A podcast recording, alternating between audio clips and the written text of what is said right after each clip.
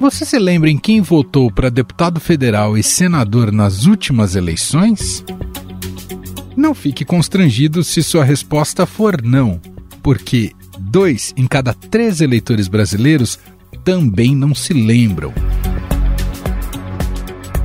O dado faz parte de uma pesquisa da Quest, a pedido do grupo Renova BR, que constatou ainda que 86% dos entrevistados dizem querer uma renovação do Congresso na eleição deste ano. A pesquisa aponta que o eleitor brasileiro quer renovar o Congresso, mas mais da metade não se lembra em quem votou. Questionados se lembram em quem votaram para deputados em 2018, 66% disseram que não.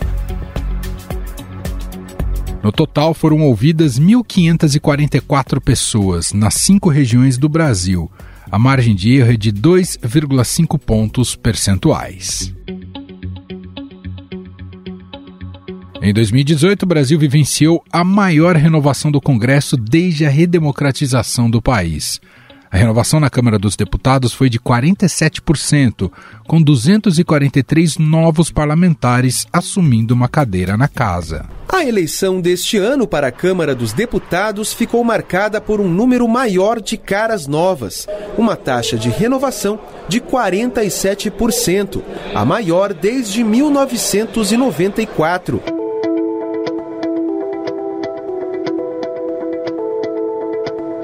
O mesmo aconteceu no Senado. De cada quatro senadores que tentaram a reeleição em 2018, três não conseguiram. No total, das 54 vagas em disputa, 46 foram ocupadas por novos nomes, uma renovação de mais de 85%. De acordo com Rodrigo Cobra, diretor de operações do Renova BR, aqui em entrevista ao podcast, Apesar da renovação, muitos desses nomes têm ligação com grupos políticos tradicionais. Sempre a gente tem uma alta renovação de pessoas. A gente puxar dados anteriores, né, o Congresso ele vai se renovando em termos de pessoas. Mas quando a gente vai mais a fundo no entendimento de quem são essas pessoas, geralmente elas têm vinculações com o, com o mesmo grupo político daquela região, às vezes são prefeitos ou pessoas muito relevantes de, de grandes cidades, macro-regiões, que ascendem ao Congresso já fazem parte de grupos políticos tradicionais, digamos assim. Mas, de qualquer forma, né, eu vejo com bons olhos né, esse dado. Afinal de contas, sempre é bom a gente ter uma mudança no, em termos de condução do país. Afinal de contas, a democracia ela preza por isso, né? É oportunizar a novas pessoas, diferentes pensamentos políticos, é, é, promoverem uma maior diversidade no Congresso. Então, a gente tem um histórico né, que mostra essa renovação, mas que nem sempre, de fato, é uma renovação, mas a gente vê que a população ela quer algo diferente. Isso combina né, com um, um, um momento pós-pandêmico que as pessoas querem uma vida melhor. As pessoas querem que algo mude na vida delas para melhor. Então, eu entendo como positivo essa demanda por alta renovação. Na época, esse movimento foi impulsionado em larga medida pelo momento político pós-Lava Jato, que colocou em descrédito os principais partidos e provocou a derrota de políticos tradicionais. Apesar da ampla renovação, isso não significou o fortalecimento do elo entre sociedade e suas casas legislativas. A pesquisa da Quest ilustra bem isso. Mas pior, isso ocorre num contexto em que a Câmara dos Deputados e Senado Federal têm exercido um amplo poder sobre os destinos do país, especialmente no quesito orçamento. As casas assumiram o controle sobre repasses de recursos federais, indicando verbas diretamente para redutos por meio do chamado orçamento secreto. Um esquema de orçamento secreto no governo Bolsonaro. Normalmente, um parlamentar pode indicar 8 milhões por ano. No entanto, quem apoiou candidatos do governo Bolsonaro nas eleições às presidências da Câmara e do Senado conseguiu mais verba. Os mais jovens são os que menos parecem dar importância ao voto para o legislativo. Só 9% se recordam como votaram para deputado na faixa entre 16 e 30 anos. Nas outras duas faixas etárias, de 31 a 50 anos e de mais de 50 anos, 17% se lembram em quem votaram para deputado em 2018. Isso também é ilustrado na procura por regularizar o título de eleitor para 2022. Há um aparente desinteresse por política em relação aos jovens de 16 e 17 anos e aumenta o interesse de quem tem 70 anos ou mais por votação e presença nas eleições.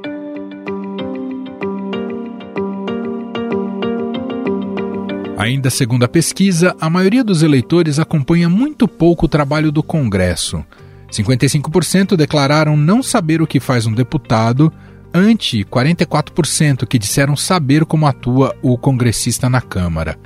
Segundo Rodrigo Cobra, do Renova BR, aqui em entrevista ao podcast, o mais preocupante é a insatisfação dos brasileiros com a democracia. Olha, o que mais chamou atenção né, negativamente até é que 70% dos brasileiros estão insatisfeitos com a democracia. Ah, então isso me, chamou atenção de uma maneira é, negativa, tá? E, e 68% dos brasileiros avaliam a democracia como, como instável, o que combina muito com esse momento de polarização que está aí. E o que alivia um pouco os meus pensamentos é justamente essa demanda por renovação. Né? O brasileiro, por mais que ele esteja, de certa forma, insatisfeito com a democracia, entendendo essa, essa instabilidade, ele quer renovar o Congresso, ou seja, ele vê na democracia, na política, no processo eleitoral, o caminho para melhoria, o caminho para mudança. Candidatos à presidência têm batido na tecla de que é necessário ter um Congresso alinhado às suas propostas. A previsão do PT é de que a renovação na Câmara chegue a 60% nas eleições de outubro. Lula alertou que o campo progressista precisa eleger um número expressivo de representantes. Nós vamos ter que falar muito que se a sociedade não eleger deputados comprometidos com os sonhos da classe trabalhadora, com a esperança da classe trabalhadora, a gente pode correr o risco deles encher o nosso galinheiro de raposa Bolsonaro quer manter boa parte do atual quadro de parlamentares, que tem uma maioria considerada conservadora, como já afirmou seu filho, deputado Eduardo Bolsonaro. Só que, se nós não participarmos da política, vai ser igual esse período aí do PT. E a gente está realmente agora entrando na política. Você pode ver a quantidade de gente aí de, de viés conservador, youtuber, gente de outros trabalhos, até na iniciativa privada, querendo entrar na política. Na Câmara dos Deputados, em cada legislatura, são eleitos 513 deputados federais, com mandato de quatro anos. A bancada de cada estado é definida pelo tamanho de sua população. Diferentemente da dinâmica do Senado, em que a distribuição é sempre igual, ou seja, cada estado é representado por três senadores. O mandato é mais extenso também, de oito anos, e a disputa nunca envolve as três cadeiras de cada estado. Numa eleição, como essa de 22, se elege apenas um senador por estado, e na seguinte, dois. Não há disputa de segundo turno para cargos legislativos.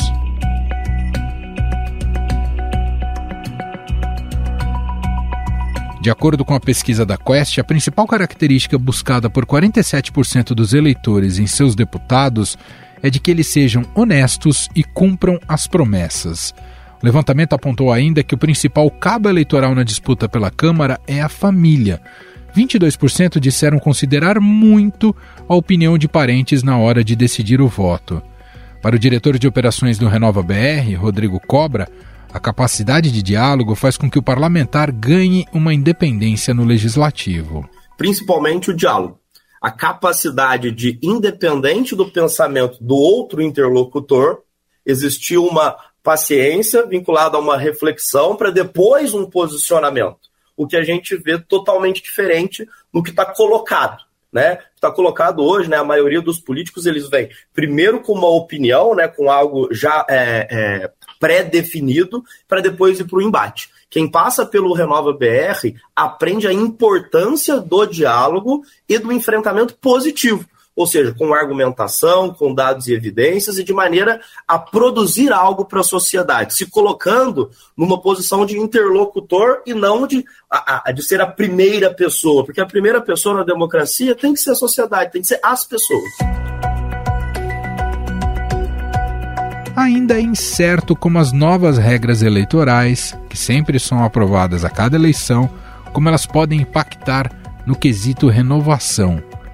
Mas uma coisa é certa: os puxadores de votos já não terão o mesmo poder e influência na composição da Câmara. Nós queremos é, garantir o aperfeiçoamento, deixando que as sobras eleitorais sejam para aquelas chapas de partidos políticos que atingiram o coeficiente eleitoral.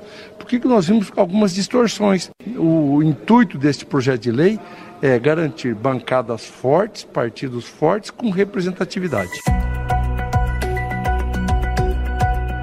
A chamada Lei de Sobras altera os requisitos para preenchimento de parte das cadeiras na Câmara. Antes, acabavam entrando nessas vagas que sobravam candidatos que tiveram poucos votos, mas que foram beneficiados pelo puxador de votos chamado efeito tiririca. Agora, o preenchimento dessas sobras terá dois pré-requisitos. A sigla precisa ter alcançado 80% do mínimo exigido para eleger um parlamentar e o candidato pelo menos 20% dos votos desse quociente. E para analisar esse quadro de renovação do Congresso Nacional com base no que foi captado nessa pesquisa e a importância do voto legislativo, nós vamos conversar com a cientista política e gerente de operações da Transparência Brasil, Juliana Sakai. Olá, Juliana, tudo bem? Seja muito bem-vinda e obrigado por ter aceito aqui o nosso convite. Olá, Emanuel. Eu que agradeço o convite. É um prazer estar aqui. Bom, Juliana, essa pesquisa recente feita pela Quest mostra que 86% dos eleitores consideram bom uma alta renovação do Congresso. O que é curioso é que a gente já teve uma taxa histórica de renovação nessa atual legislatura.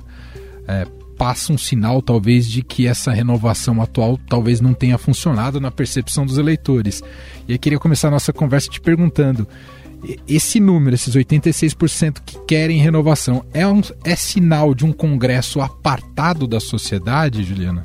É interessante pensar o que significa né, essa, esse desejo dessa taxa de, de renovação. Porque, como você falou, a gente já teve uma renovação bem alta, né, a maior dos últimos 20 anos. Então, assim, soa muito como uma mensagem de desaprovação né, do, desse sistema político partidário atual. Então, a gente tem o Congresso funcionando como sempre, né, escândalos vindo como sempre, né, é, houve uma renovação é, dentro do, do, Congresso, mas parece que a política continua a mesma coisa, né, então, assim, é, acho que muito mais do que pensar em efetivamente novos atores e uma maior renovação, se trata muito mais de dizer que a gente não quer continuar com isso que está aí, né? Para onde que vai, né? Para onde que a gente sai disso, né? Ou de que forma se sai disso, que é a grande pergunta.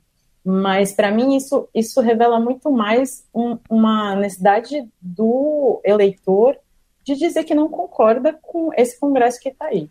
Por outro lado, Juliana, o índice daqueles que não lembram em quem votou para deputado também é altíssimo, revelou essa pesquisa, né? 66% não lembram. Assim como 55% declaram que não sabem o que faz o deputado, não tem ideia do que faz um deputado no Congresso. Uh, a gente pode atribuir isso muito à nossa cultura um tanto personalista, né? Uh, ao fato de, de, de, existir esse distanciamento sobre o entendimento do legislativo? Eu acho que, de um lado, existe sim né, é, um distanciamento, então as pessoas não entenderem o que é, o legislativo faz é, ainda, né, é um problema de entender a política, né, da gente não conseguir é, ensinar as pessoas é, o que a política faz e isso ficar restrito a uma certa elite que vai entender desse assunto, que vai discutir esse assunto. Por outro lado, né, o sistema é, eleitoral, né, proporcional que a gente tem hoje, permite que haja uma grande quantidade, uma enorme quantidade de candidatos. Né? Então, por um lado, se você votou em alguém que não foi eleito, né, é, isso não tem tanta importância. E assim, o fato de ter tantos candidatos, né, por ser proporcional, quer dizer, não é, a gente não está falando do executivo, o executivo as pessoas lembram, né, para senador muitas vezes as pessoas lembram também porque era entre um candidato e o outro, vai olhar para quem, quem eram os candidatos e, e consegue lembrar um pouco melhor. Mas principalmente nas eleições proporcionais de deputados, são muitos candidatos. Então, é, uma boa parte não é eleita, sai do debate, né, fica irrelevante no cenário político e, e, isso também é esquecido. Então, eu acho que tem um pouco das duas coisas, né? E pensando mais sobre esse tema, Juliana, estava tava refletindo aqui né, sobre essa briga desesperada agora, né, de fim de, de, de mandato, né, de todo mundo briga desesperada por emendas, seja emendas do orçamento secreto ou as emendas que tem direito, né? Ah, e fiquei pensando que a moeda de troca sempre parece essa, né? Que o deputado ele precisa dar um jeito de mostrar num outdoor, numa cidade onde ele tem alguma base eleitoral que ele fez algo por aquela cidade. E eu fiquei pensando, eu não tenho a resposta, mas eu queria te jogar a provocação aqui, até por essa questão de estarmos discutindo aqui essa dificuldade da representatividade do legislativo junto à população.